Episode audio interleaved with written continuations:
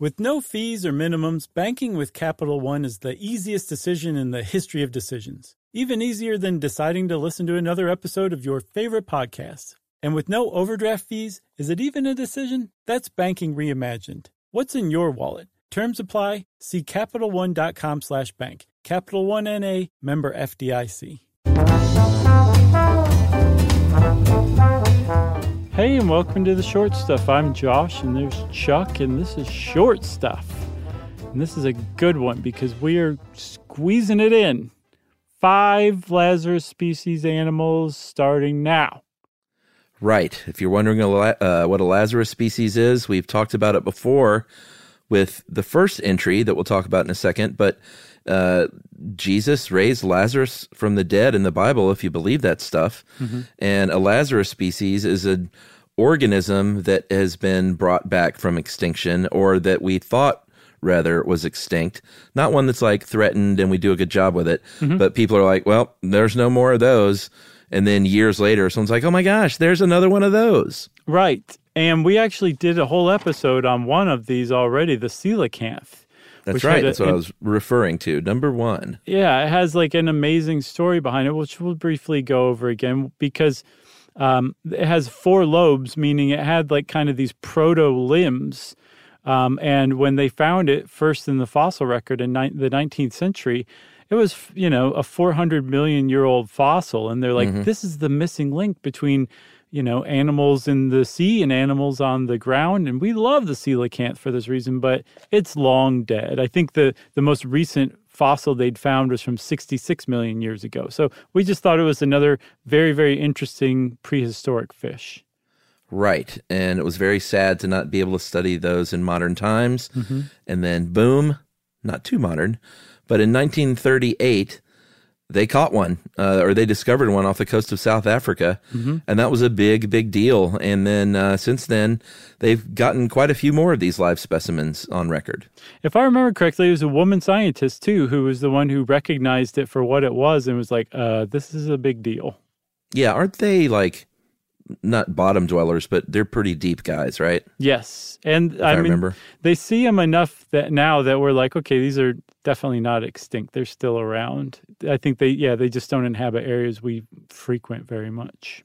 And they're like, this is clearly not trying to grow arms and legs, but nice effort. right. So we got one under our belt, Chuck. What about the takahe? The takahe is native to New Zealand, one of our favorite places. Uh, hello, our Kiwi friends. And this is a flightless bird that's a member of the rail family. It's very pretty, about the size of a goose. They're kind of blue green. They're very pretty. They're really, really nice looking. And even from the beginning, they were really rare. I think they were discovered by European explorers in 1847, and they were never abundant. No, apparently, um, after the second specimen was found, only four were found in the 19th century. And when the guy who found the second one described it, um, he said that there's these are gone. Like this, uh, whatever I just found is maybe the last of it. He said it's unlikely any further living specimens will be found, um, and that was that. They closed the book on it. But um, 50 years later, there's another guy, a guy named Jeffrey Orbell, who was like, I, I for some reason, I cannot accept that the uh, Takahe, uh, is just gone forever, and set out searching for him. Yeah, I mean it's amazing, and and I'm glad people like Jeffrey Orbell are out there because uh, Jeffrey Orbell found one of these things mm-hmm. on uh, the South Island in 1948 of New Zealand, and you know this kind of brings up something we did mention at the beginning, like how can science be wrong about something being extinct? And you know it's it's fairly easy to happen. You know the world is a big place, the Earth is a big place, mm-hmm. and they do their best but, you know, at a certain point, when something isn't around for a certain amount of time, they get together and they feel comfortable saying this thing is extinct. And, you know, if it comes back to life as a Lazarus species, and that's great. Uh, it's not like science hangs their head in shame, like, oh, the coelacanth right. is back. Yeah. But um, it is sometimes tough to see, especially if it's a rare thing to begin with, if they're truly extinct. Yeah, the International Union for Conservation of Nature is the ones responsible for declaring something endangered or extinct in the wild. And their definition of extinct is that when there's no reasonable doubt that the last individual has died, when exhaustive surveys in known and or expected habitat at appropriate times, diurnal, seasonal, annual, throughout its historic range have failed to record an individual. So it's not just like nobody's reported one of these things for a while. It's like they right. go out and really try to find it. And if they can't find it, they're like, well, I guess it's extinct. Then they hang their heads in shame. That's right. I saw a great meme the other day that's very appropriate for these times here in the United States. Uh, something about science is not truth. Science is the search for truth. Hmm. Uh, and basically, when things, it was much more succinct than this, but um, when things change, science continues to search for that truth. It's not flipping and flopping hmm. on the truth. Right. Let's just leave it at that and take a commercial break.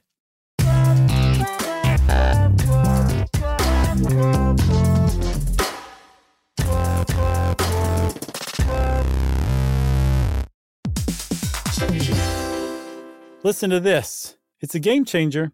Amazon is now in healthcare. Yes, Amazon. It's called Amazon One Medical. They offer same day appointments, and if that's not convenient enough for you, they also have 24 7 virtual care. Yeah, you know, imagine you're feeling so sick that even the thought of getting out of bed is just too much for you. With Amazon One Medical, you don't have to leave the house. Of course, what good is that if you then have to drag yourself to the pharmacy? But you don't have to do that either because of Amazon Pharmacy. It makes a lot of sense. Delivering things fast is what Amazon is known for, and that's exactly what they do here. They'll deliver your prescriptions directly to your door. No waiting in pharmacy lines with people who probably all have something worse than whatever you're there for. Again, this is a game changer. Thanks to Amazon Pharmacy and Amazon One Medical, healthcare just got less painful.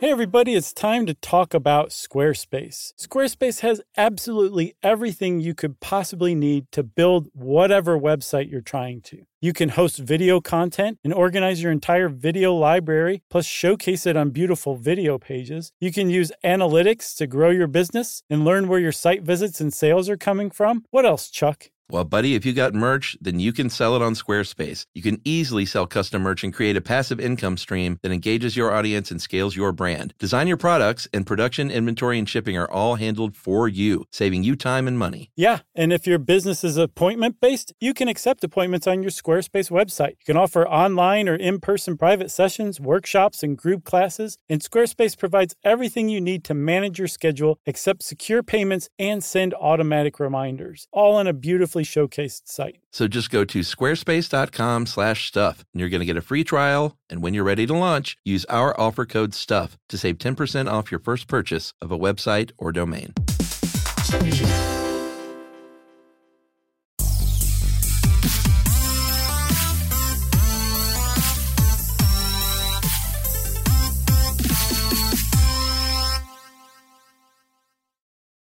Okay, Chuck, so we're back with Mm, I think my favorite. It's my favorite too. Good. We're talking about the Lord Howe Island stick insect. yeah. Oh not boy. A, not a great name. There's a better name for it, don't you think? Yeah, leave it to Australia to uh, have an insect called a tree lobster. um, Lord Howe Island is is off the coast of Australia, kind of midway between Brisbane and Sydney. Mm-hmm. And these things uh, were very common on Lord Howe Island out there in the Pacific. And this is a really interesting story. There was a shipwreck off the, uh, actually kind of on the island. Mm-hmm. And everybody knows that ships, especially back in the olden days, I think it was 16 or 1918. Uh, this says 1920s, but they were off by a few years. We're just full of rats. And these rats descended upon the island and really, really overtook this island in a big way. They were like tree lobsters, delish. Yeah. So they actually ate all the tree lobsters on the island. Ate them all. The rats did. The rats um, had no natural predators on the island, so their population boomed. And they also ate uh, to extinction all sorts of bird species, lizard species, a bunch of other ones. But in particular, this tree lobster, which you don't find elsewhere. And they thought like this thing was just endemic only to Lord Howe Island. So shortly after the 20s, they were like, the Lord Howe Island stick insect is now extinct.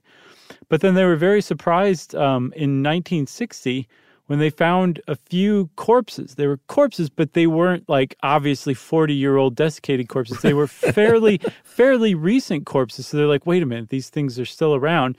And I guess somebody thought to go look on another nearby island. It's uh, like Pyramid Island, I believe, something like that. And they found a new population of these things, just a handful, but a few of them perched in a tea tree on the highest point of this island nearby. That's right. And so they started breeding them in captivity and training them to be able to raise their middle finger mm-hmm. because they have undertaken the Lord Howe Island Rodent Eradication Project, where they are spreading 42 tons of poison cereal pellets and 28,000 bait stations across the island to rid this island of those rats. And this was a couple of years ago in 2019. And uh, the most recent article I read said that sometime this year they were going to reintroduce, uh, like all the rats should be gone. Uh, and if there are any few rats left, these tree lobsters can go back and give them the finger. Very nice. They're spreading poison quisp on the island. Ooh. For the rats. It's oh. just irresistible. Oh, man, I'd have a hard time with that too. You'd be like, I know it's poisonous, but I just can't help myself. I know. If it was Captain Crunch peanut butter, forget about it. I'm a dead man. Yeah. Um, so uh, there's another one. Uh, hats off to the Lord Howe Island stick insect. We're going to take our leave and wish it luck and head on over to Peru, where the Peruvian yellow tailed woolly monkey was thought to have been extinct. It was first described in 1812 just from a pelt. Um, yeah. Uh, Warm.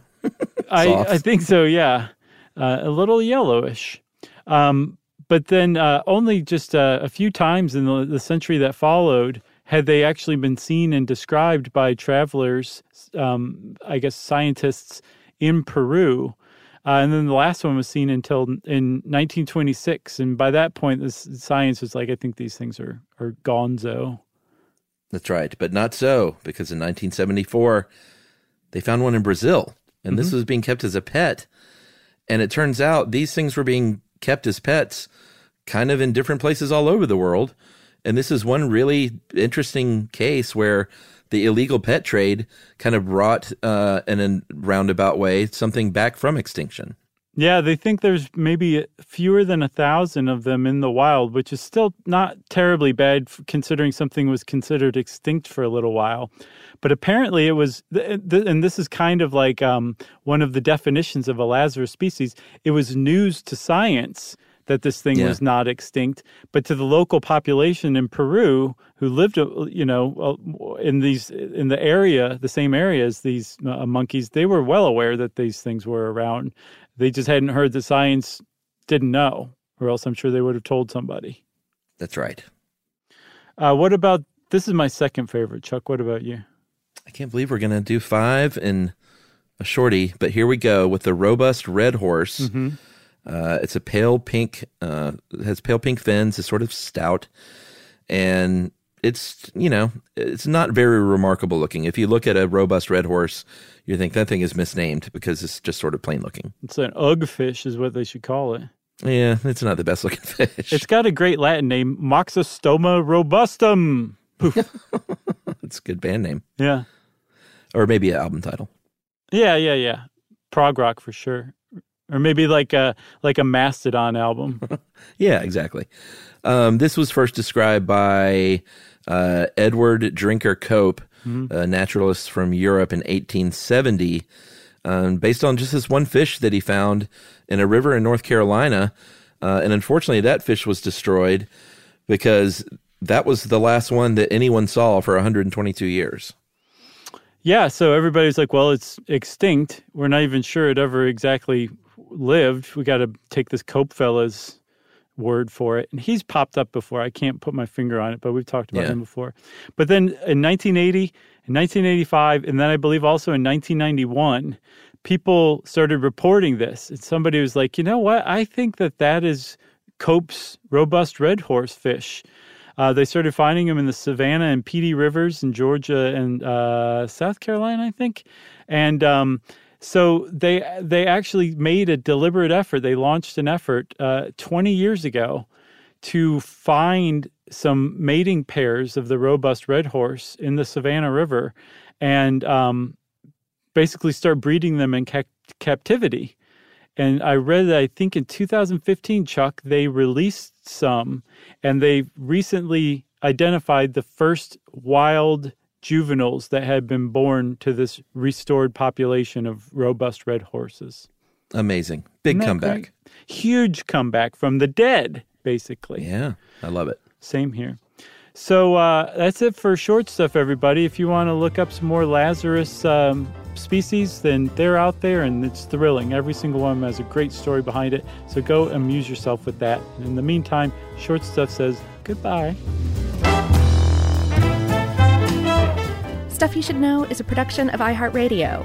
For more podcasts from iHeartRadio, visit the iHeartRadio app, Apple Podcasts, or wherever you listen to your favorite shows.